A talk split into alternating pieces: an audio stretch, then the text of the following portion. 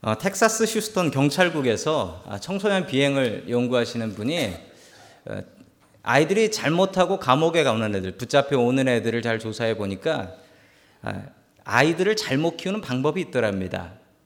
그래서 10 rules for raising delinquent children 해서 아이들을 망치는 방법이라는 것으로 뭐 여러분 그 주보 가운데 있는 컬럼에도 실려 있습니다. 첫 번째는 갖고 싶은 것 다 사줘라. 세상이 다 자기 거라고 착각할 것이다. 두 번째, 아이가 나쁜 말을 하면 그냥 웃고 넘겨라. 그러면 그 나쁜 말이 참 좋은 말인 줄 착각하고 살 것이다. 세 번째, 정신적인 영적인 훈련을 시키지 마라. 자기가 잘 하는 줄 알고 더 막 나갈 것이다.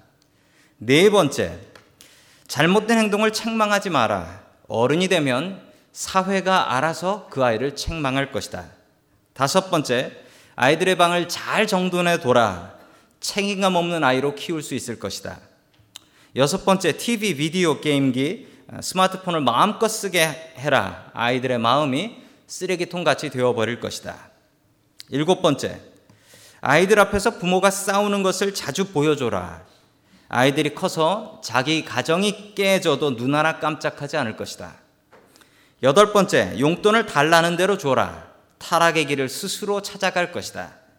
아홉 번째, 어, 먹고 싶은 것 다 사줘라. 거절당하면 좌절하는 인간이 될 것이다.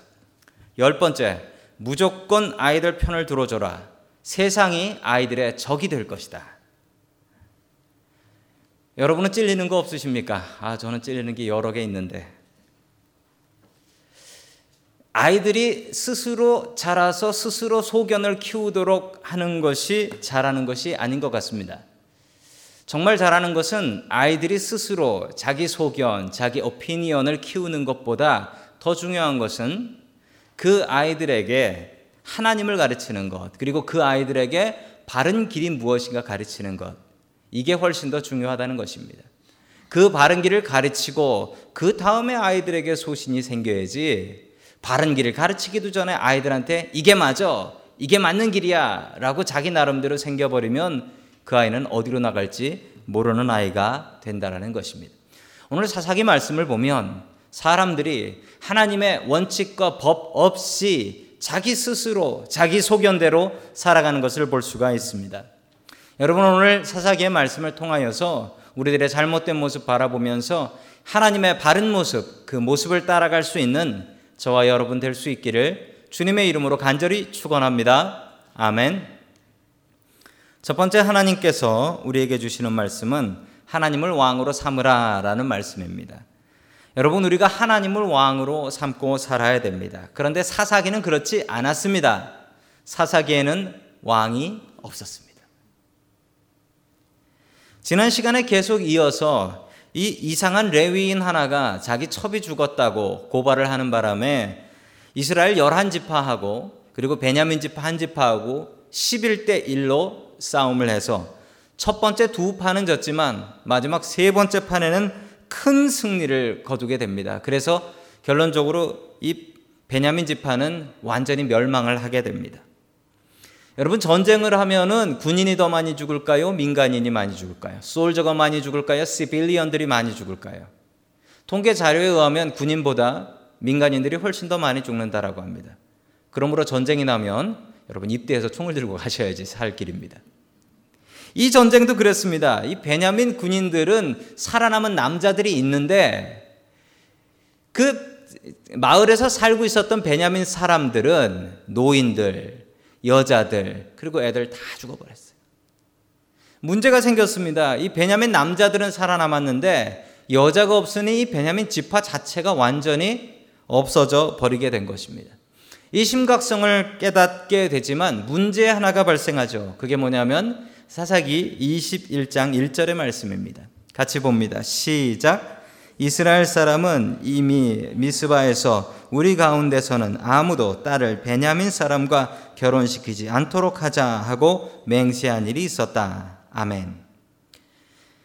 베냐민 사람과는 결혼시키지 않겠다고 맹세했습니다. 우리는 딸을 절대로 저 못된 베냐민 지파한테 줄 수가 없습니다. 라고 하나님 앞에 맹세를 했습니다. 당시 사람들은 맹세하고 그 맹세를 지키지 않으면 저주받아 죽는다라고 생각했습니다. 여러분 맹세는 취소할 방법은 있습니다. 그런데 취소하면 그 우스운 사람 되는 겁니다. 아니 자기가 그 말을 해놓고 자기도 그 말을 안 지켜 우스운 사람. 이런 대접을 받기 때문에 될 수 있으면 자기가 한 말은 맹세는 취소하지 않고 그냥 그대로 지키려고 했는데 이거 한 지파가 멸망하게 생겼고 내 딸은 주기 싫고 자 그래서 온갖 궁리 다 하다가 이렇게 하나님 앞에 기도합니다. 3절 봅니다. 시작 그들은 부르짖었다. 주 이스라엘의 하나님 어찌하여 이런 일이 이스라엘에 일어났습니까? 오늘 한 지파가 끝내 이스라엘에서 없어지고 말았습니다. 아멘. 참 이 말이 기가 막힌 말인 게 자기네들이 입방정을 떨어서 맹세를 했던 것인데 아니 그거를 가지고 하나님께 하나님께 핑계를 대고 있어. 하나님 왜 이런 일이 생겼습니까? 어쩌자고 이런 일이 생겼습니까? 들으시는 하나님께서는 이렇게 말씀하실 겁니다. 니들이 시키지도 않았는데 맹세하지 않았냐? 그 맹세 취소하면 되는 거 아니냐? 그런데 자기 맹세 취소하기 싫으니까 이 사람들이 꾀를 냈는데 무슨 꾀냐면 자기 딸 주기는 싫고 이제 베냐민 사람들 그냥 싫고 자기 딸 주기 싫으니까 어디서 강제로 잡아다가 결혼시키자. 첫 번째 꾀를 낸 게 이 길르앗 야베스라는 동네 사람들이 이 베냐민 사람들하고 친분이 있어서 그리고 이 전쟁에 나가고 싶지 않아서 군인을 보내지 않았습니다. 그러니까 이 길르앗 야베스 사람들이 원칙을 저버린 것이니 가서 다 죽이고 처녀만 한 400명 잡아가지고 그래가지고 베냐민 지파 사람들한테 줘버립니다. 그냥 데리고 살라고. 또 두 번째로는 이 당시에 성막 타바나클이 있었던 실로라는 곳에 1년에 한 번씩 축제가 열리는데 그 페스티벌 때 여자들이 춤을 추고 나오면은 그 중에 춤추는 여자 중에 마음에 드는 여자 있으면 그냥 데려다가 살아라. 이 두 가지 방법을 통해서 베냐민 지파가 끝내 망하지 않고 살아남게 됩니다. 자, 그래서 기가 막힌 것은 이 베냐민 지파가 살아남을 뿐만 아니라 그 몇 세대 뒤에는 그 사울이라는 사람이 이 베냐민 지파에서 나와서 이스라엘의 첫 번째 왕이 되기도 합니다. 이 사건을 보시면서 느끼는 것은 당시에는 원칙이 없었다라는 겁니다. 원칙이 없었고 어떻게 했다? 그냥 사람들이 자기가 맞다라고 생각하면 그냥 그대로 행했다라는 겁니다. 그 모습이 성경 사사기 21장 25절에 나타납니다. 우리 같이 봅니다. 시작. 그때 이스라엘의 왕이 없으므로 사람이 각기 자기 소견에 옳은 대로 행하였더라. 아멘. 이게 결론입니다. 사사기에서 제일 중요한 말씀은 이 말입니다. 그때는 왕이 없어서 사람들이 자기 소견에 옳은 대로 살았다. 그때 왕이 없었다라는 것으로 핑계를 대고 있는 겁니다. 여러분 사람들이 핑계 잘 대는 사람이 있습니다. 자기가 잘못하고도 핑계 대는 사람이 있습니다. 여러분 우리 민족도 조금 그런 경향이 있는 것 같습니다. 어, 술 먹고 화나면 이렇게 얘기하는 그 프로가 있었습니다. 술 먹고 화가 나면 국가가 나한테 해준 게 뭐 있어? 아니 국가가 뭘 해줘요? 국가가 우리를 먹여 살리겠습니까? 자기의 잘못이 있습니다. 자기의 잘못을 돌아보지 않고 다른 사람의 잘못을 보면서 내가 이렇게 된 건 내 탓이 아니고 다른 사람의 탓이다. 나라가 나한테 해준 게 없다. 이렇게 생각하는 겁니다. 그 개그 콘서트라는 프로가 있죠. 여러분들 보시는 분들 좀 계실 텐데 거기에 보면 재밌는 프로 하나가 있습니다. 그 여자 코미디언 중에 제일 인물이 없는 코미디언 둘을 뽑아가지고 아, 이런 프로 알고 계십니까? 아, 시스타 29라는 건데 이제 뭐 옷에다가 29라는 글씨를 쓰고 나와요. 그 뭐냐면 나이가 29세라는 거예요. 이제 한국 그 생각에 그 9라는 숫자는 좀 불길한 숫자다. 별로 좋은 숫자가 아니다라는 생각이 있어서 뭐 인물도 괜찮은데 괜히 못 나게 하고 나와 가지고 자기가 인물이 못 나 가지고 어디 가서 소름 받은 얘기를 해요. 그럼 옆에 있는 사람이 뭐라고 위로해 주냐면 네가 못생겨서 그런 게 아니고 아홉 수라 그래 라고 하면서 구라는 숫자가 좀 불길하다라는 겁니다. 그래서 서로 좀 남들은 다 알아요. 아니 너희들이 그 인물이 그래서 혹은 저렇게 하고 다녀서 그런 건데 둘은 계속 핑계를 아홉 수라서 그래. 아홉 수라서 스물아홉 아홉 수라서 그래. 이걸 계속 보니까요. 저희 작은 아들이 작은 아들이 한 번은 이러더라고요. 뭐가 안 되니까 뭐라 그랬냐면 아홉 수라 그래. 걔가 아홉 살이거든요. 여러분 사사 시대를 살지 마십시오. 하나님을 왕으로 삼아야지 왕이 없어서 이런 일이 생겼다라고 하면 안 됩니다. 여러분 진짜 왕은 누구십니까? 사사기가 비꼬아 이야기하는 것은 왕이 없어서 그런 게 아니라 하나님을 왕으로 인정하지 않아서 그런 거예요. 하나님이 왕이신데 하나님을 왕으로 인정하지 않고 그냥 자기 옳은 대로 살다 보니까 이 모양이 된 것인데 그러고서 핑계는 뭐라 됩니까? 왕이 없어서 그래. 여러분 끝내 이스라엘 말아먹은 게 왕이었습니다. 왕이 잘못해서 이스라엘이 벌 받고 끝내는 나라가 멸망해 버렸습니다. 왕 때문이었습니다. 여러분 혹시 지금 사사 시대를 살고 계신 분은 안 계십니까? 우리 집은 왕이 없어서 그래. 우리 집은 제대로 된 남편이 없고 제대로 된 아내가 없고 제대로 된 부모님이 없고 제대로 된 아이가 없어서 그래. 이렇게 생각하고 계십니까? 혹은 내가 우리 집의 왕이다. 이런 착각으로 살아가고 계시진 않습니까? 여러분, 우리 가정의 왕은 누가 되어야 합니까? 여러분들은 가정에서 누구 눈치를 보고 사십니까? 여러분, 하나님 눈치 보셔야 됩니다. 하나님 눈치 보셔야 돼요. 여러분의 진짜 왕은 여러분 자신이 아닙니다. 여러분의 진짜 왕은 하나님이셔야 합니다. 사사기는 분명히 그것을 이야기하고 있습니다. 여러분, 우리 교회의 주인, 우리 교회의 왕이 누가 되어야 될까요? 여러분, 목사가 왕이 되면 안 됩니다. 여러분, 몇몇 사람들이 왕이 되면 안 됩니다. 교회의 왕은 누가 되셔야 합니까? 하나님이 왕이 되셔야 되고, 우리는 그분의 눈치를 보며 그분이 시키는 대로 순종하는 삶을 살아야 합니다. 여러분이 스스로 왕 되지 마십시오. 스스로 주인 행세하지 마십시오. 하나님을 왕으로 섬길 수 있는 저와 여러분 될 수 있기를 주님의 이름으로 간절히 축원합니다. 아멘. 두 번째 하나님께서 우리에게 주시는 말씀은 아, 소견이 아니라 기도로 살라라는 말씀입니다. 소견이 아니라 기도로 살라. 우리가 사는 세상을 포스트 모던 시대다라고 합니다. 포스트 모던이라는 말은 이 머던 현대 시대의 후기다라는 이야기인데 한 1990년대부터 예술 쪽에서 나타났던 어, 생각들입니다. 가장 중요한 것은 다양성을 중요하게 생각합니다. 예전에는 원칙이 딱 하나 있어서 그 원칙을 룰을 지켜야 됐는데 이 포스트 모던 시대에서는 이 원칙보다도 중요한 게 다양성, diversity. 너도 맞고 나도 맞다라는 겁니다. 너도 맞고 나도 맞다. 자기의 뜻을 강하게 주장하는 사람은 대접받지 못합니다. 반대로 그래 그 생각도 맞네. 당신도 맞네라고 생각하면 그 사람은 대접받습니다. 사사 시대는 이 포스트 모던의 영향을 많이 받았는지 아주 포스트 모던스럽습니다. 아까 읽었던 사사기 21장 25절의 말씀을 보면 그때는 왕이 없어서 사람들이 각각 자기 소견에 옳은 대로 살았다라고 합니다. 자기 소견에 옳은 대로. 그러니까 내가 생각해서 옳으면 옳은 거예요. 네 생각도 맞고 네 생각도 맞네. 원칙이 정해져 있는 게 아니라 하나님께서 주신 원칙이 있지만 그거 지키지 않고 네 생각도 맞고 내 생각도 맞네. 우리가 이렇게 못 사는 이유는 왕이 없어서. 여러분 소견에 오른 대로 살았다. 당시 참 유행했던 말이었고 성경에도 여러 번 반복되고 있는 말입니다. 여러분 그런데 사람들의 소견이 항상 옳던가요?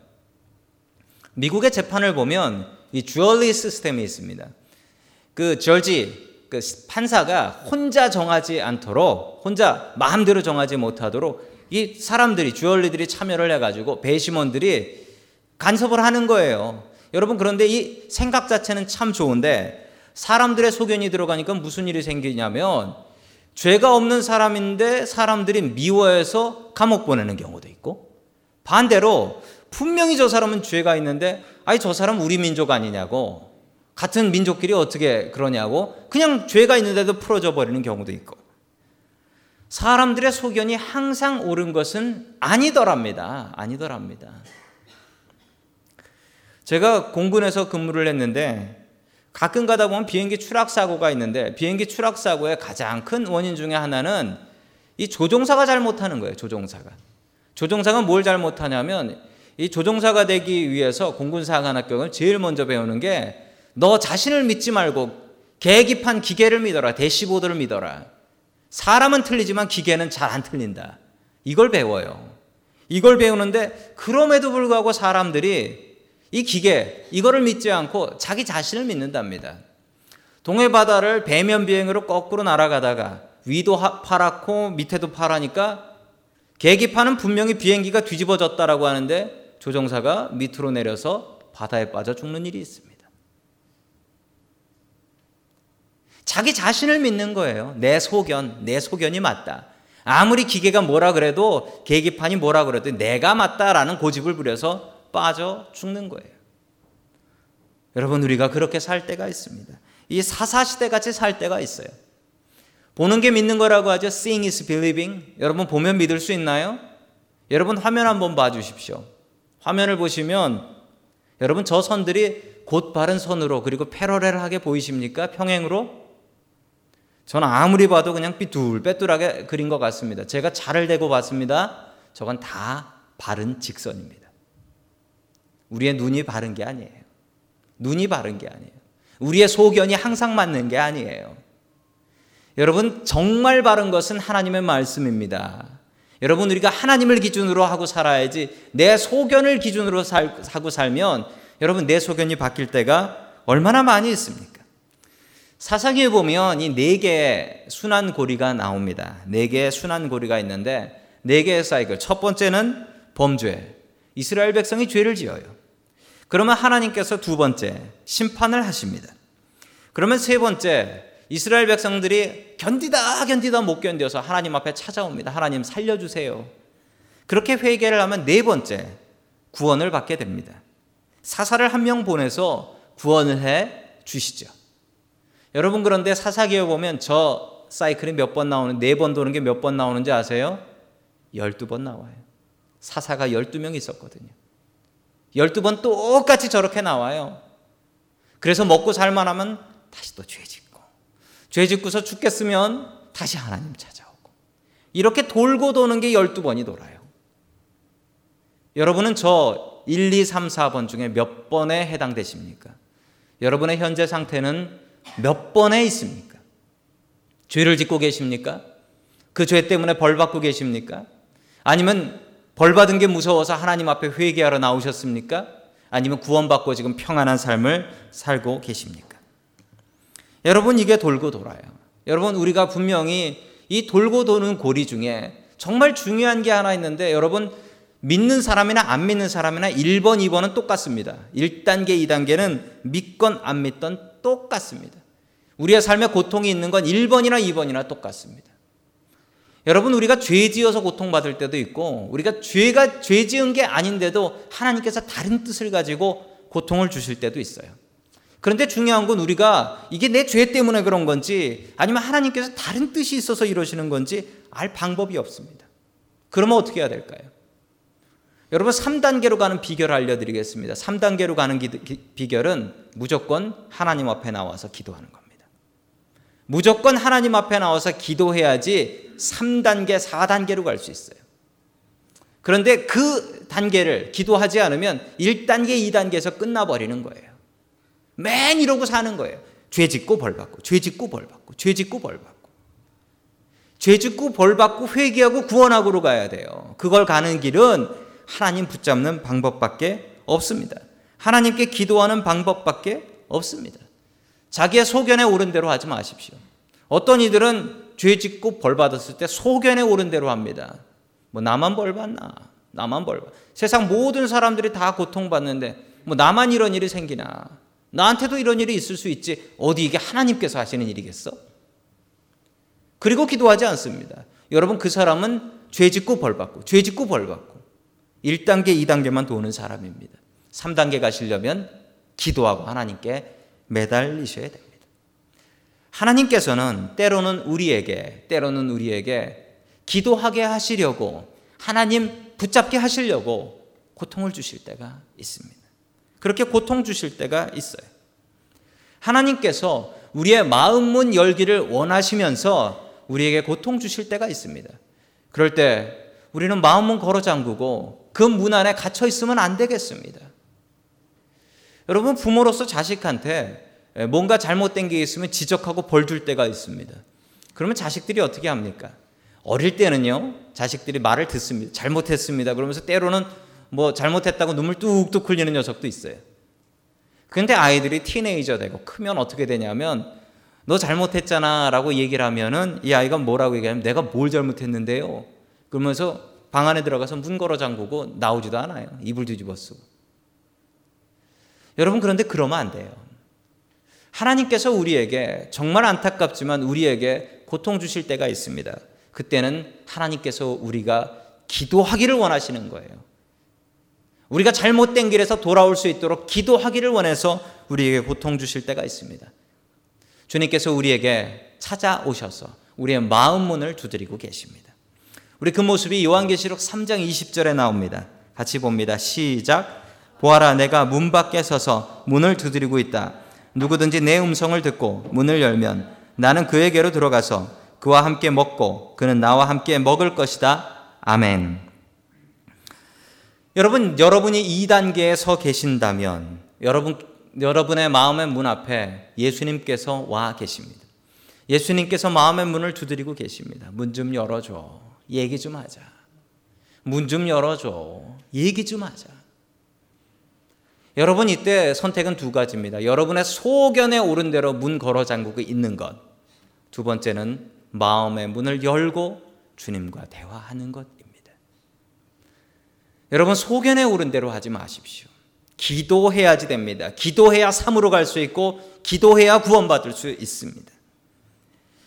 여러분 우리 기도할 때입니다. 여러분 더 나와서 기도해야 될 때입니다.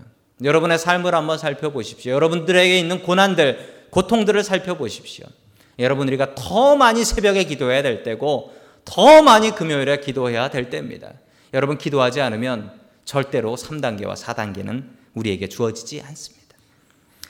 C.S. 루이스라는 분이 계십니다. 유명한 분이시죠. 이분이 고통의 문제라는 책을 쓰셨는데 그 책에 나온 내용 하나를 말씀드립니다. 뭐 긴 내용이 있는데 그 한국말로 이야기하자면 고통은 귀먹은 세상을 향한 하나님의 메가폰이다. 고통이 없다면 우리가 하나님 생각하지 않고 하나님 바라보지 않고 기도하지 않았을 텐데 우리가 귀 먹은 척하고 우리 소견대로 살아가니까 하나님께서는 우리에게 고통을 주시고 그 고통을 통하여 얘기 좀 하자. 나랑 얘기 좀 하자. 지금 이러고 계신 것입니다. 하나님께서는 1, 2단계에서 우리에게 말씀하십니다. 그리고 소견에 오른 대로 살지 말라라고 이야기를 하고 계십니다. 여러분 소견에 오른 대로 살고 계십니까? 아니면 하나님 앞에 기도하며 회개하며 나오고 계십니까? 얼마 전에 제 친구 하나가 UC 버클리의 교환 교수, 비지팅 스칼러로 1년 동안 왔다가 얼마 전에 들어갔습니다. 들어가기 전에 저와 만나서 좀 이야기도 하며 식사를 했는데 재밌는 이야기를 했습니다. 이 버클리는 여러분 아시는 것처럼 그 주차할 만한 공간이 없습니다. 좁은 좁은 동네고 학생들 많고 그래서 주차할 만한 데가 없고 주차비가 참 비싸고 티켓 많이 주는 동네로 유명하기도 합니다. 교수님들은 주차장이 있는 줄 알았는데 교수님들도 주차장이 없대요. 교수님들도 주차장이 없대요. 그래서 버스 타고 간다고 해요. 그래서 어떻게 하면 주차, 주차권 받을 수 있습니까? 파킹랏을 어떻게 하면 받을 수 있습니까? 물어봤더니 다른 교수님이 이렇게 얘기했대요. 노벨상 받아오면 주차권 하나 준대요. 그만큼 자리가 없대. 요번에 주차권 하나 나갔습니다. 한 명이 노벨상 받았어요. 노벨상 받기가 그렇게 어렵죠. 우리나라도 학자 중에 학자 중에는 아직도 받은 분이 안 계세요. 올해 노벨상을 받은 분 발표된 분 중에 여덟 분이 발표됐는데 그 중에 여섯 명이 유대인이에요. 아이고 참 대단합니다. 역대 최고인 것 같습니다. 유대인들은 왜 이렇게 잘 될까? 제가 좀 고민하다가 한 10년쯤 전에 10년쯤 전에 예루살렘 성지를 한번 가봤는데 거기서 야 이거구나라는 것을 느끼는 장면이 하나 있었습니다. 화면을 보시면 저기가 통곡의 벽이에요. 통곡의 벽인데 저 벽이 원래 성전 벽이었습니다. 그런데 지금은 성전은 없어지고 그곳에 그 무슬렘 무슬렘 신전이 있죠. 근데 그 벽에서 저렇게들 기도를 합니다. 저, 저 사람들이 어떤 사람들이냐면 전 세계에서 오는 사람들이에요. 전 세계에서. 전 세계에서 저 벽에서 기도하려고 와요. 저 벽에 서 있는 사람들 한번 봐 보십시오. 좀 뭐 나이 드신 분도 계시지만 그 조만한 애가 뭐 숨바꼭질 하는 것처럼 벽에다가 머리를 박고 기도를 하고 있어요. 제가 저 민족을 보면서 참 예수님을 믿지 않는 것이 안타깝지만 저 민족의 하나님을 붙잡고 기도하는 것은 정말 대단하구나. 저 아이들까지 전 세계에서 비행기 타고 날라와서 저 벽에서 머리를 박고 저렇게 기도를 하고 있어요. 하나님, 내가 이런 고통이 있습니다. 하나님, 내 고통을 풀어 주시옵소서. 그리고 저기 저 벽 틈 사이에다가 종이로 자기 기도 제목을 적어가지고 저기다가 꼬기 꼬기 다 사람이 손 닿을 수 있는 데는 다 집어져 있어요. 여러분 이 기도의 힘을 저는 믿습니다. 여러분 이 기도의 힘이 우리의 힘이 되어야겠습니다.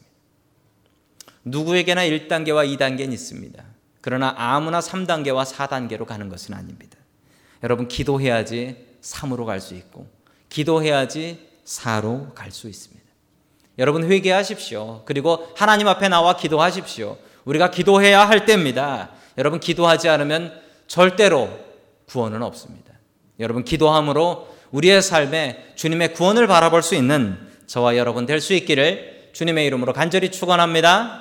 아멘. 다 함께 기도하겠습니다. 하나님 아버지 참 감사합니다. 오늘도 주님께서 우리와 함께 하시며 우리에게 주님의 귀한 말씀 주셔서 감사드립니다. 아버지 하나님, 하나님을 왕으로 삼고 살아야 되는데 나 자신이 왕 노릇하고 왕 행세하면서 살아갑니다. 주여 용서하여 주시옵소서. 주님 또한 간절히 바라옵는 것은 아버지 하나님, 우리가 소견에 오른 대로 살아가는 것이 아니라 주님 기도로 살게 해 주시옵소서. 내 소견대로 내 고집만 늘어나는 것이 아니라 주님의 말씀 듣고 그 말씀대로 살아가게 하여 주시옵소서. 우리가 주님 1단계, 2단계 고난받고 벌받고 있습니다. 하나님 아버지 그럴 때 주님 앞에 나와 기도하여서 회개하여서 구원받게 하여 주시옵소서. 주님께 감사드리며 이 모든 말씀 예수 그리스도의 이름으로 기도드립니다. 아멘.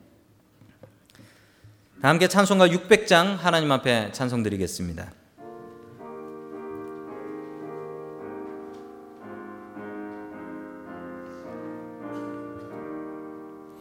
교회에 참된 터는 우리 주 예수라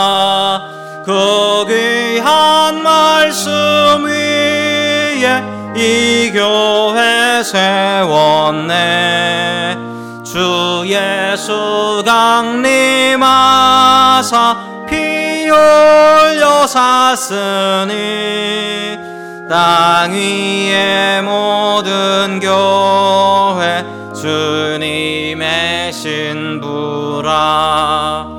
온 세계 모든 교회 한 몸을 이루어 한 주님 섬기면서 한 믿음 가지세. 한 이름 찬송하고 한 성경 읽으며 다 같은 소망 품고 늘은 해 봤도다. 땅 위의 모든 교회 주 안에 있어서 하늘의 성도들과 한 몸을 이루네.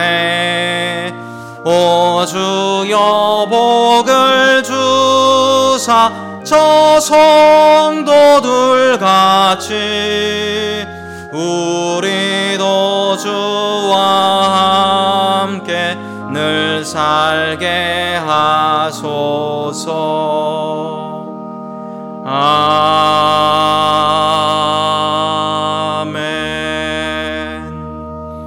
다 함께 자리에서 일어나서 일장 찬송 하나님 앞에 드리겠습니다. 만복의 근원 하나님 온 백성 찬송 드리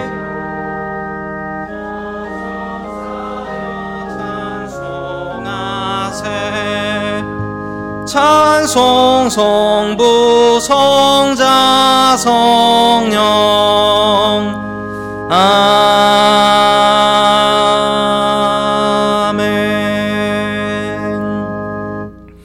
사랑이 풍성하신 하나님 아버지 감사를 드립니다. 한 주간도 내 영혼 내 영혼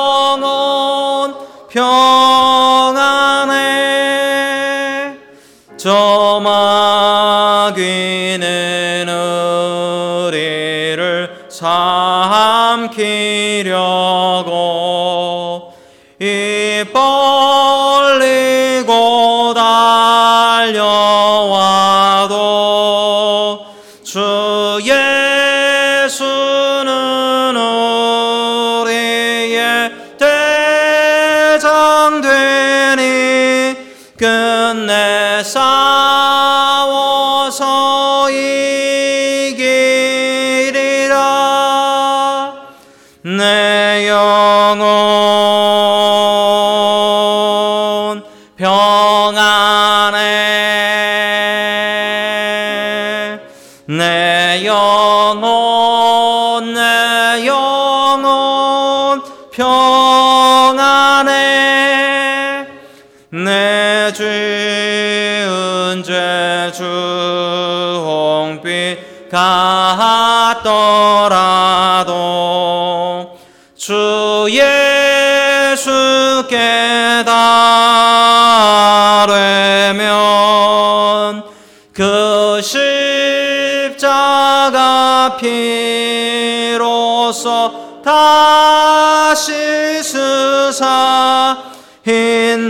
বন্ধ